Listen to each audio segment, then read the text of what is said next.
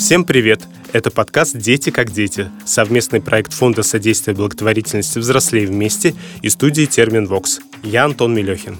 Меня зовут Маша Погребняк. Всем привет. Мы говорим об особенных детях и во втором сезоне общаемся с их родителями. И тема выпуска сегодня – спинальная мышечная атрофия или сокращенно СМА. У нас в гостях Анастасия Гапонова. Она воспитывает дочку с таким диагнозом. Здравствуйте. Добрый день. Ну, есть ощущение, что СМА в последнее время вроде бы на слуху, но вопросов у нас очень много и про лекарства, и про фонды, и про родителей, и про проблемы. В общем, постараемся спросить у вас обо всем.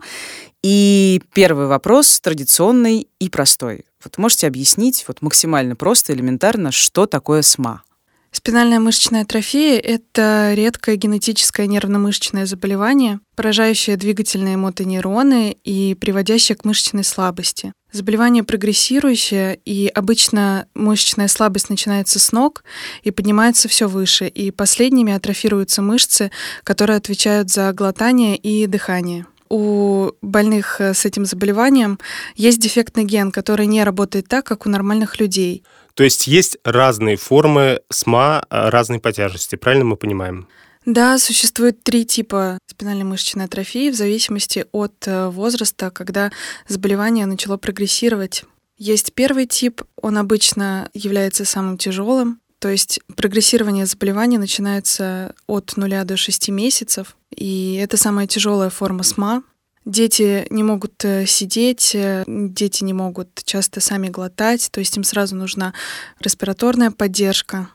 Есть второй тип, который характеризуется началом заболевания от 6 до 18 месяцев. Эти дети уже могут самостоятельно сидеть, но, к сожалению, эта функция также может утратиться со временем, когда заболевание начнет прогрессировать. И есть третий тип заболевания. Пациенты могут ходить, но этот навык также утрачивается со временем, и возраст начала заболевания примерно год 18 месяцев. Но есть еще и четвертый тип СМА, то есть это когда заболевание начинает проявлять себя уже во взрослом возрасте. То есть человек может всю жизнь прожить э, обычную жизнь нормального человека, и уже э, потом начинает прогрессировать заболевание, и появляются проблемы с ходьбой также и с другими двигательными функциями. То есть, получается, диагностируют СМА в основном у ребенка в младенчестве? Да, в основном вся диагностика проходит в первые годы жизни детей. Все-таки СМА – это редкое заболевание или часто встречающееся? Это самое часто встречающееся заболевание из редких. Такой нам говорит про муковисцидоз, кажется. Муковисцидоз и спинальная мышечная атрофия, они по частоте примерно одинаковые, но, наверное, муковисцидоз все-таки чаще. В среднем каждый сороковой житель планеты является здоровым носителем СМА. То есть, когда встречаются два носителя этого заболевания, есть 25% вероятности того, что ребенок рождается со спинальной мышечной атрофией. И мы задаем вопрос всем родителям, как с диагностикой в России, вот что касается СМА, насколько это часто выявляется и насколько врачи осведомлены об этой проблеме и об этом диагнозе в целом. На самом деле сейчас э, с течением времени СМА действительно становится на слуху, и это заболевание, о котором узнает все больше и больше людей. Но, к сожалению, иногда бывает такое, что врачи не осведомлены достаточно о заболевании, и поэтому не сразу могут заподозрить именно спинальную мышечную атрофию. И часто теряется драгоценное время на постановку именно диагноза. Вот э, по статистике СМА находит у одного ребенка из 10 тысяч, и так вышло, что ваша дочка Варя оказалась этим самым одним ребенком. Вот, вы можете рассказать, как вы узнали о том, что у Вари спинальная мышечная атрофия? Где-то в полгода мы начали замечать, что Варя развивается не так, как все обычные дети.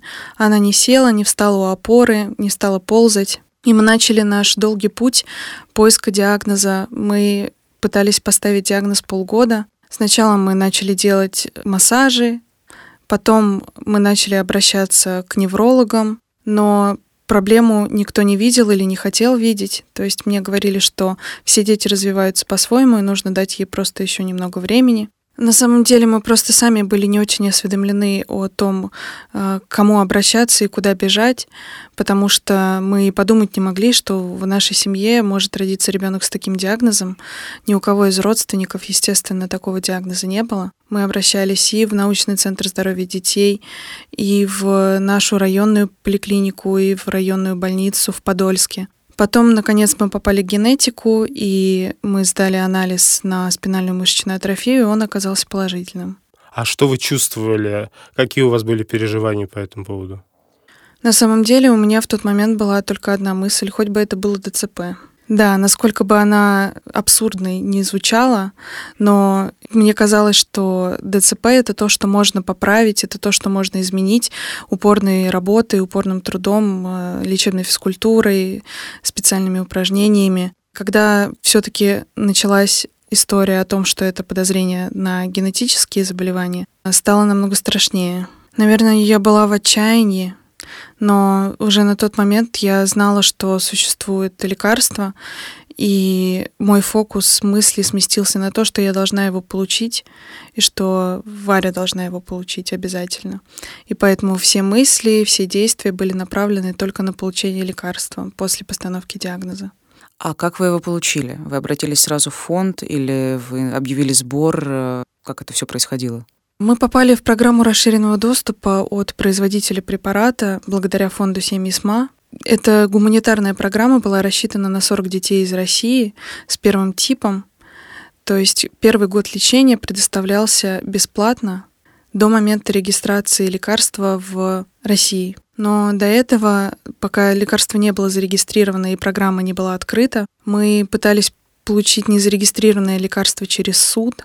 То есть мы пытались получить врачебный консилиум на незарегистрированный препарат. Мы также объявляли сбор средств на лекарство, который остановился как раз в связи с тем, что лекарство мы получили э, на благотворительной основе.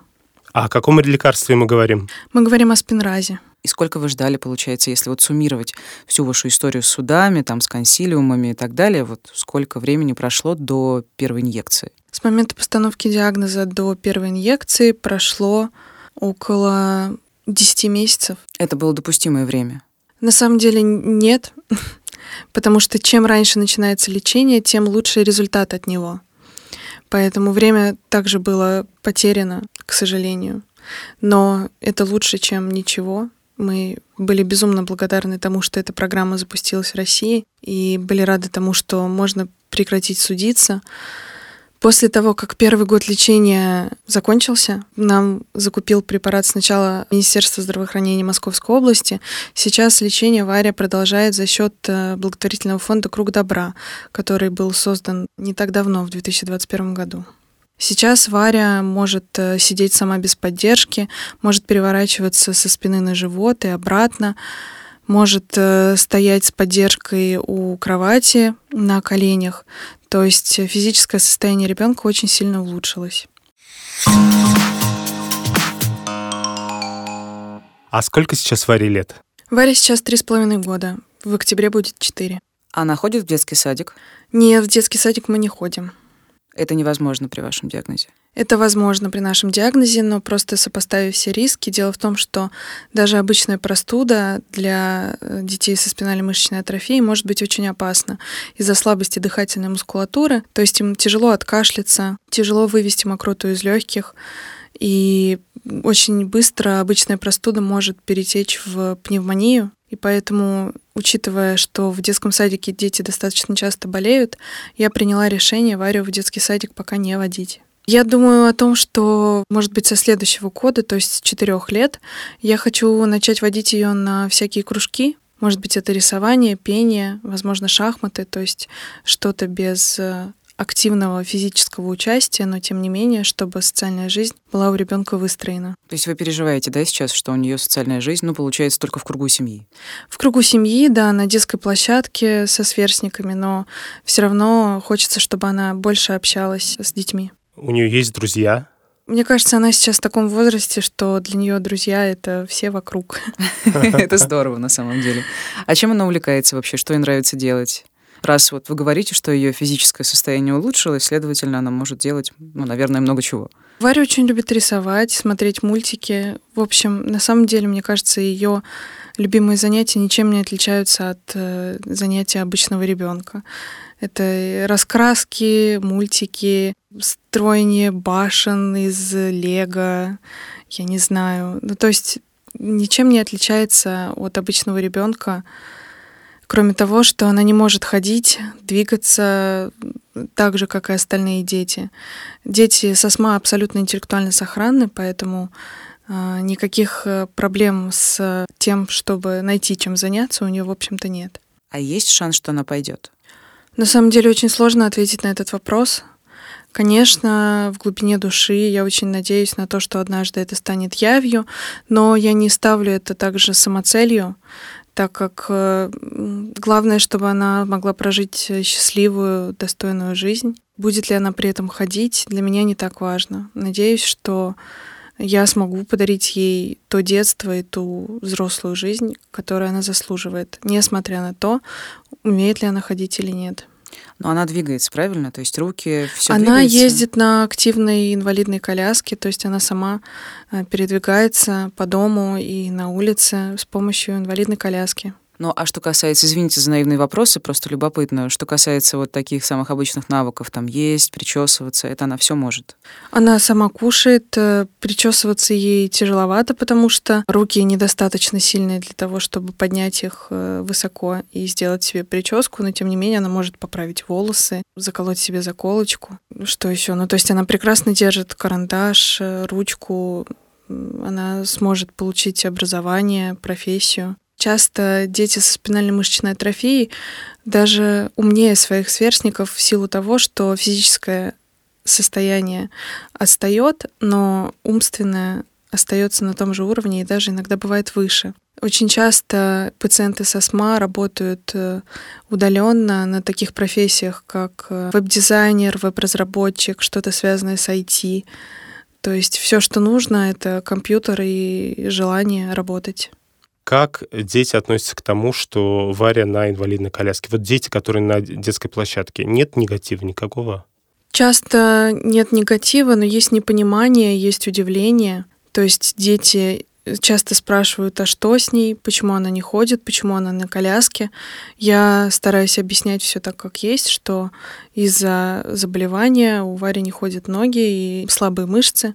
Ну, в общем, дети достаточно наивно и по-доброму относятся к этому. Часто ей помогают, просят очень повозить ее на инвалидной коляске. Сзади есть ручка, которой можно также управлять коляской. Но, наверное, не всегда и не всем интересно с Варей играть, потому что она очень скована в движениях, да, на инвалидной коляске, либо на прогулочной коляске, а дети все-таки любят активные времяпрепровождения, поэтому на данный момент это не является сильной проблемой, потому что Варя, как я уже говорила, для нее друзья это все вокруг, и ей в радость, если на нее обращают внимание, и можно просто с кем-то поболтать, поиграть, посидеть в песочнице. Но я боюсь, что со временем это будет ее ранить. Пока она этого особо не ощущает, она также спокойно всем рассказывает о том, что вот у нее болит спинка, и поэтому не ходят ножки. Но при этом она не чувствует э, из-за этого какой-то грусти или отчаяния. Пока все достаточно спокойно. А вот по поводу болит спинка, я так понимаю, что ей бывает больно. В основном нет. То есть если мы используем правильные технические средства реабилитации, то никакой боли нет и быть не должно. Единственное, наверное, болезненное, что существует в ее жизни, это сами инъекции, которые достаточно неприятные. Инъекции спинраза, они проводятся непосредственно в спинной мозг, то есть это спинномозговая жидкость забирается и вливается 5 мл лекарства. Но процедура быстрая, и самым болезненным является сам прокол кожи. То есть э, Варя избавлена от боли в своей жизни, ее у нее просто нет, даже я сказала бы так. А какое-то оборудование ей нужно? Я вот э, читала, что детям с астма нужны какие-то особые штуки, ну, какое-то медицинское оборудование, грубо говоря. Да, для детей с астма очень важно позиционирование. Для... А что такое позиционирование? А, позиционирование это та поза, в которой находится ребенок во время э, сна, активностей в течение всего дня. То есть э, это специализированный стул с поддержками для того, чтобы предотвратить вторичные осложнения, такие как сколиоз, контрактуры, искривление спины. И у Вари, как и у любого пациента с астма, есть специализированный стул, вертикализатор для того, чтобы она могла стоять хотя бы с помощью специального приспособления, если она не может стоять сама. А, есть инвалидная коляска, на самом деле у каждого пациента может быть разное количество технических средств реабилитации. Кому-то необходимы ходунки, то есть тем детям, у которых еще сохранна или, наоборот, приобретена возможность ходить, стоять. Оборудование очень дорогое. Вот мы сейчас покупаем новый вертикализатор. Стоимость вертикализатора 322 тысячи рублей. Если она заболевает, то во время болезни мы используем специальный прибор откашливатель, который помогает ей откашляться. Но так как она достаточно сильный ребенок, и плюс э, лекарственная терапия помогает ей чувствовать себя лучше, то никакого специального оборудования на ежедневной основе мы не используем. А другим детям приходится, точнее родителям приходится дома держать арсенал. У нас тоже есть арсенал, просто он не используется на ежедневной основе. Мы пользуемся им только во время болезней. Если мы говорим о ребенке с первым типом, с тяжелой формой заболевания, то это и откашливатель, и мешок амбу, возможно, для постоянной дыхательной гимнастики, аспиратор для того, чтобы санировать дыхательные пути, в некоторых случаях необходим аппарат неинвазивной искусственной вентиляции легких, либо, если ребенок сам не может дышать, то это трахеостома и аппарат искусственной вентиляции легких. Такое тоже может быть. Да, да. Но у вас, наверное, нет, к счастью, нет, такого к еще счастью, не было. К счастью, да. Я думаю, что это все-таки обошло нас стороной. Давайте вернемся к лекарствам. Мы поговорили про спинразу, и есть еще второй препарат от СМА со сложным названием Залгенсма. Он знаменит тем, что это чуть ли не самое дорогое лекарство в мире. Одна инъекция стоит больше двух миллионов долларов. Почему вообще лекарства от спинальной мышечной атрофии такие дорогие? Дело в том, что спинраза и залгенсма, и есть еще также третий препарат, эвризди или рездиплам. Все они являются лекарствами для редкого заболевания. Для того, чтобы их разработать, необходимо очень много времени, очень много средств и очень много знаний, которыми обладают, в общем-то, фармацевтические компании и фармацевтические разработчики. И поэтому стоимость такая огромная. Да. Слушайте, ну вот Залгенсма, насколько я знаю, она вылечивает СМА раз и навсегда. То есть одна инъекция — это полноценная жизнь. Нет, это не так. Это На не дан- так? Серьезно? А Да. почему? На данный момент в мире не существует лекарства, которое способно излечить полностью от спинальной мышечной атрофии. Хорошо. Тогда что делает Залгенсма? Залгенсма, так же как и другие лекарства, оно останавливает прогрессирование заболевания и дает возможность э, улучшить навыки, приобрести новые навыки. Оно показывает просто невероятные результаты в долгосрочной достаточно перспективе. Но, к сожалению, в любом случае пациент остается со спинальной мышечной атрофией. А Я читала, что это такая инновационная генная терапия, которая действительно перепрошивает, грубо говоря, дефектный ген. То есть она, наверное, его перепрошивает, но не до конца, получается. К сожалению, я не медицинский представитель. Ну да-да-да. Я не смогу вам точно объяснить э, схему работы Золгенсма, но там не заменяется дефектный ген, там э, с помощью аденовируса человека доставляется копия тоже какого-то гена. В общем, это все достаточно сложно, но мы говорим о том, что Залгенсма — это инновационный препарат, и результаты пациентов на этом лечении, они просто ошеломительны. А что лучше, спинраза или залгенсма? Дело в том, что спинраза показана всем пациентам, неважно какого возраста, какого веса.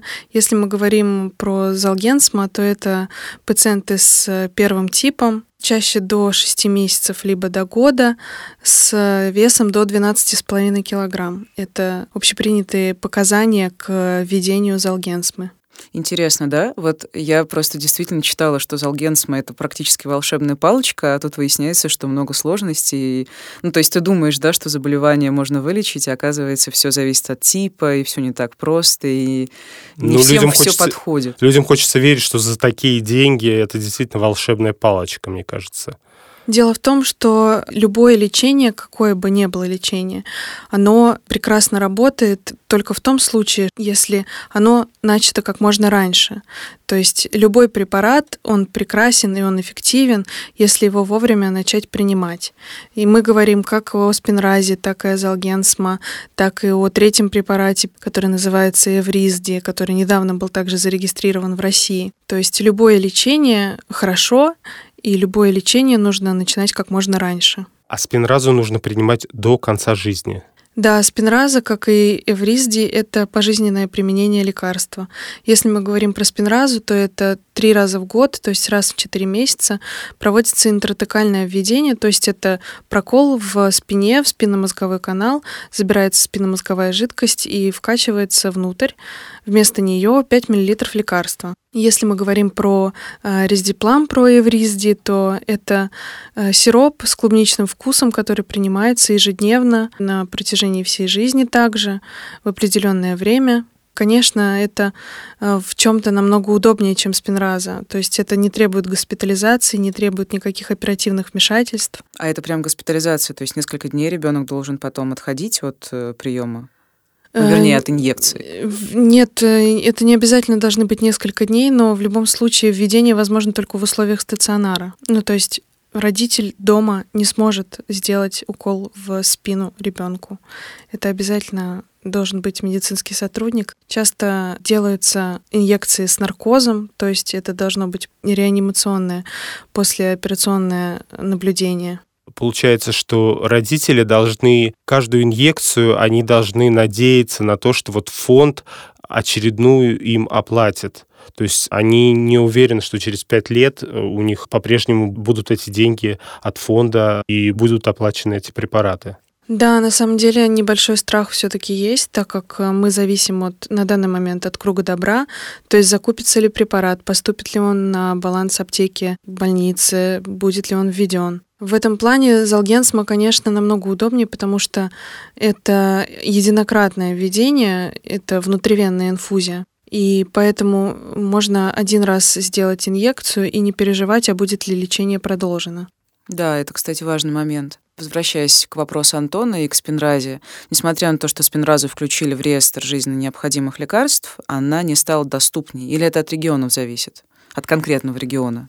На данный момент все закупки идут через круг добра, то есть это э, государственный фонд, который является всероссийским, то есть это не зависит от региона, просто в каждый регион поступает э, необходимая сумма средств для закупки препаратов.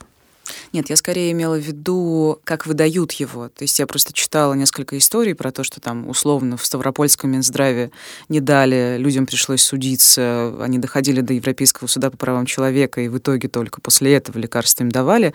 Ну, какие-то определенные алгоритмы, хотя они, по идее, должны быть у всех одинаковые, в зависимости от региона, все-таки они различаются.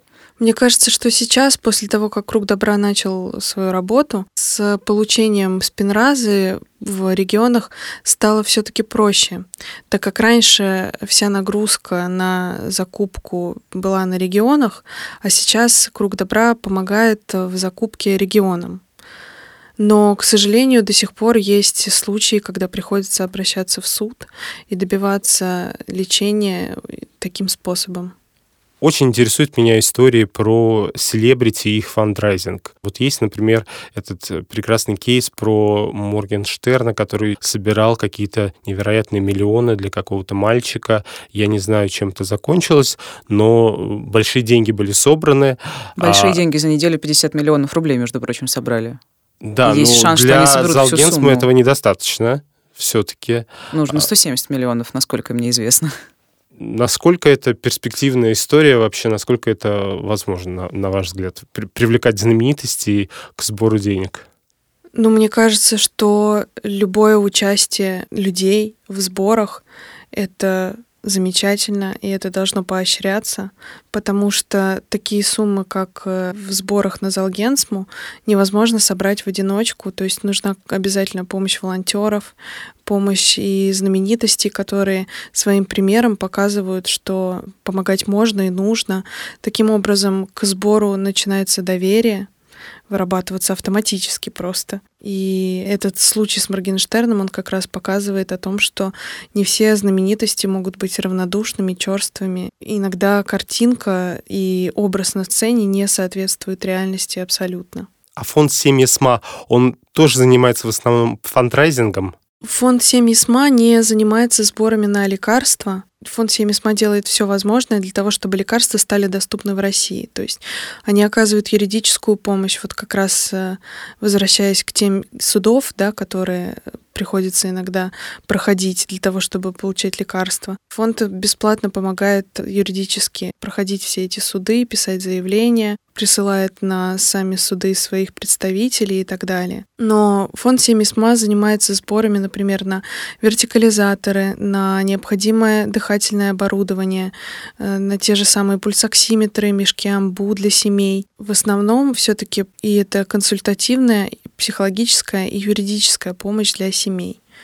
А почему семьи СМА не собирает именно деньги вот адресно? Это их принципиальная позиция? Да, это принципиальная позиция, потому что, к сожалению, всем помочь нельзя, суммы огромные, и фонд у нас достаточно маленький, и, к сожалению, просто нет ресурсов на это.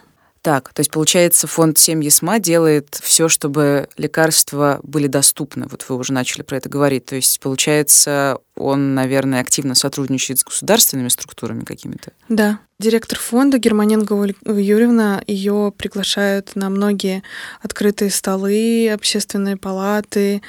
То есть э, мы как фонд постоянно сотрудничаем с государственными структурами, потому что именно в этом взаимодействии рождается спрос и предложение. То есть они должны узнать, что нам нужно. То есть пишется очень много писем, общается Ольга со многими представителями власти для того, чтобы э, помощь была своевременной и чтобы она вообще государством оказывалась. То есть вы выступаете своего рода экспертами? Да, да, именно так. А можно задать вопрос по поводу того, как вы попали в это сообщество пациентское? Как вы познакомились с фондом, как вы нашли единомышленников? Это же очень важно, чтобы были люди, которые вас понимают, как минимум. На самом деле наша история с фондом, она очень простая. Когда Варе поставили диагноз, э, нужно было заполнить анкету для того, чтобы Варю включили в реестр больных. И я решила не отправлять ее по почте, а доехать до Москвы сама и отвести анкету лично в руки. И когда я привезла анкету, я познакомилась там с Ольгой. Я сначала не поняла, что это она, директор фонда. Мне показалось, что это просто какая-то женщина сидит, э, ну, как, я не знаю, бухгалтер, секретарь. Вот. И это было очень удивительно, потому что мне всегда представлялись директоры благотворительных фондов как очень важные люди, у которых там плотный график, э, огромная запись, что к ним просто так не попасть. А она начала со мной разговаривать очень легко и просто, и на самом деле я в тот же момент влюбилась. Мне, правда, очень понравилось тем, что она очень четко, грамотно и структурированно доносила до меня всю информацию, как до родителя, который не знает, что такое спинальная мышечная атрофия, который только впервые с этим столкнулся. И это человечное и человеческое отношение к пациентам, оно мне просто покорило, и я сразу же в первый же день сказала, что я хочу помогать, так как фонд очень маленький, на тот момент в фонде было всего 4 человека. Я сказала, что я хочу помогать, что я могу помогать. Вот. И так началась моя история волонтерства. Чем вы занимались? Расскажите об этой работе. Похвалите себя. У нас так можно, да. Мы очень любим просто этот вопрос. Это у нас такая рубрика «Похвалить себя». Я как раз составляла огромное количество писем в государственные структуры для того, чтобы достучаться еще на моменте, когда Спинраза даже не была зарегистрирована в России. Переводила тексты с английского на русский и с русского на английский языки. Вместе с Ольгой присутствовала на многих мероприятиях в общественной палате, на Орфанном форуме и так далее.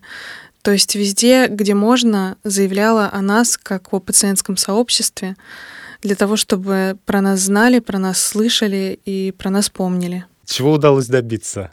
Спинразу зарегистрировали. В том числе с вашей помощью. Большое дело.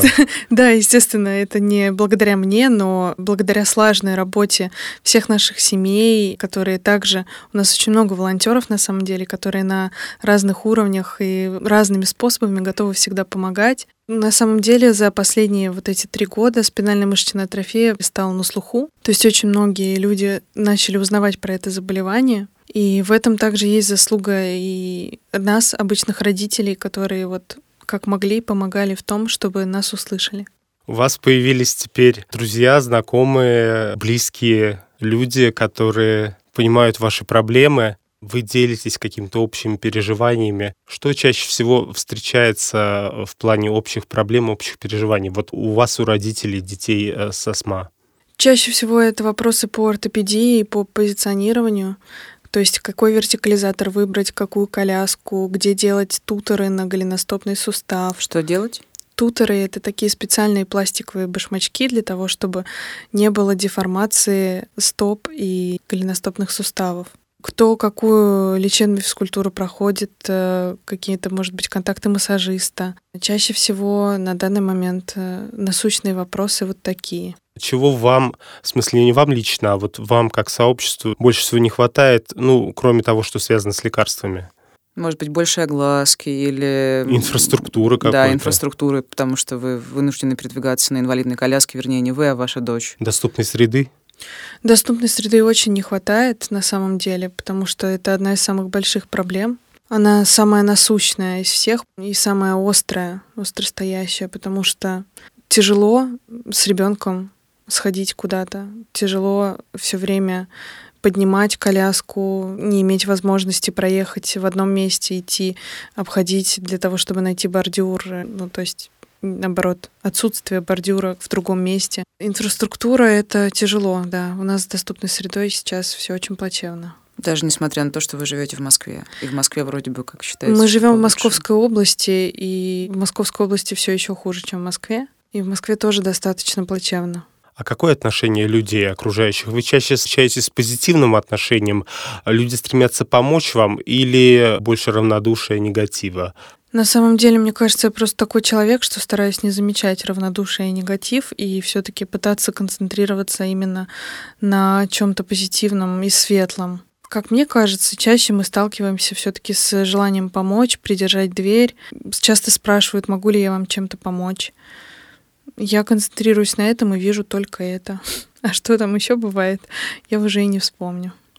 А скажите такой вопрос. Вы успеваете работать э, как-то или отдыхать, или вообще у вас есть время только для себя? Или это сложно? Это достаточно сложно, потому что все-таки это ребенок с повышенными потребностями. Но моя мама помогает мне и иногда забирает дочку для того, чтобы я могла быть предоставлена сама себе. Например, вот среда — это полностью мой день. У Вари бассейн, Варя ходит в бассейн с бабушкой, а я в среду хожу к психотерапевту. О, кстати говоря, психотерапевт. Вы давно с ним работаете? Да, больше года. И как? Ну, вообще, мое личное мнение, что каждому человеку нужен свой психотерапевт. Не потому что, не потому что мы все психи, не потому что у всех, э, там, я не знаю, какие-то жуткие проблемы, а просто потому что это очень сильно меняет качество жизни, очень повышает ее. Если продолжить тему с психотерапией, то, наверное, родители особых детей чаще обращаются к таким специалистам, когда понимают, что не могут до сих пор принять диагноз. Есть же такое, вот почему это со мной произошло, либо этого не может быть, ну вот какие-то такие вещи. Что вы можете об этом рассказать? Я могу рассказать, что мы живем с вареным диагнозом уже почти три года и что я до сих пор до конца не могу принять болезнь. То есть вот этого полного принятия и, и ощущения того, что жизнь уже не будет прежней, ее пока нет. Но психотерапия мне очень помогает в моменте справиться с этими переживаниями, как раз с теми самыми вопросами «за что?», «почему я?», потому что моменты отчаяния могут наступить у всех несмотря на то, что все мы стараемся видеть, особенно родители детей с э, особенностями, мы все пытаемся видеть в жизни только хорошее, моменты грусти и какой-то растерянности все равно случаются. И психотерапия помогает проживать их более экологично. А что вас радует? Меня радует, когда я одна. Ну, правда, иногда очень важно просто побыть одной, с, наедине с собой, со своими мыслями, со своими чувствами. Я люблю шопинг, люблю прогулки по ночной Москве, по набережным, с наушниками в ушах. Так тяжело сказать, но стараюсь находить радость в каждом дне и каждый день стараюсь благодарить этот день за все, что в нем происходило. А вас сильно изменила Варя? Не ее диагноз, а вообще ее появление в вашей жизни как человека? Да. Я, честно, я не думала, что я могу быть сильной. Оказывается, могу. А какие у вас мечты? Ну, чем можете поделиться? Я хочу стать психотерапевтом. Отличная, кстати, мечта.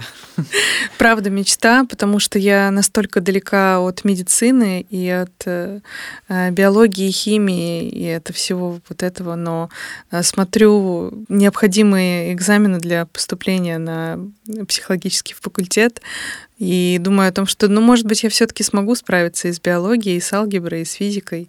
То есть, видимо, это правда такая прям большая, серьезная мечта, ради которой хочется стараться. Но вы же говорили, что вы не знали, что вы можете быть сильной. Следовательно, вы можете, скорее всего, поступить на психологический факультет, и вообще вы, скорее всего, все можете. Я, например, у вас не сомневаюсь.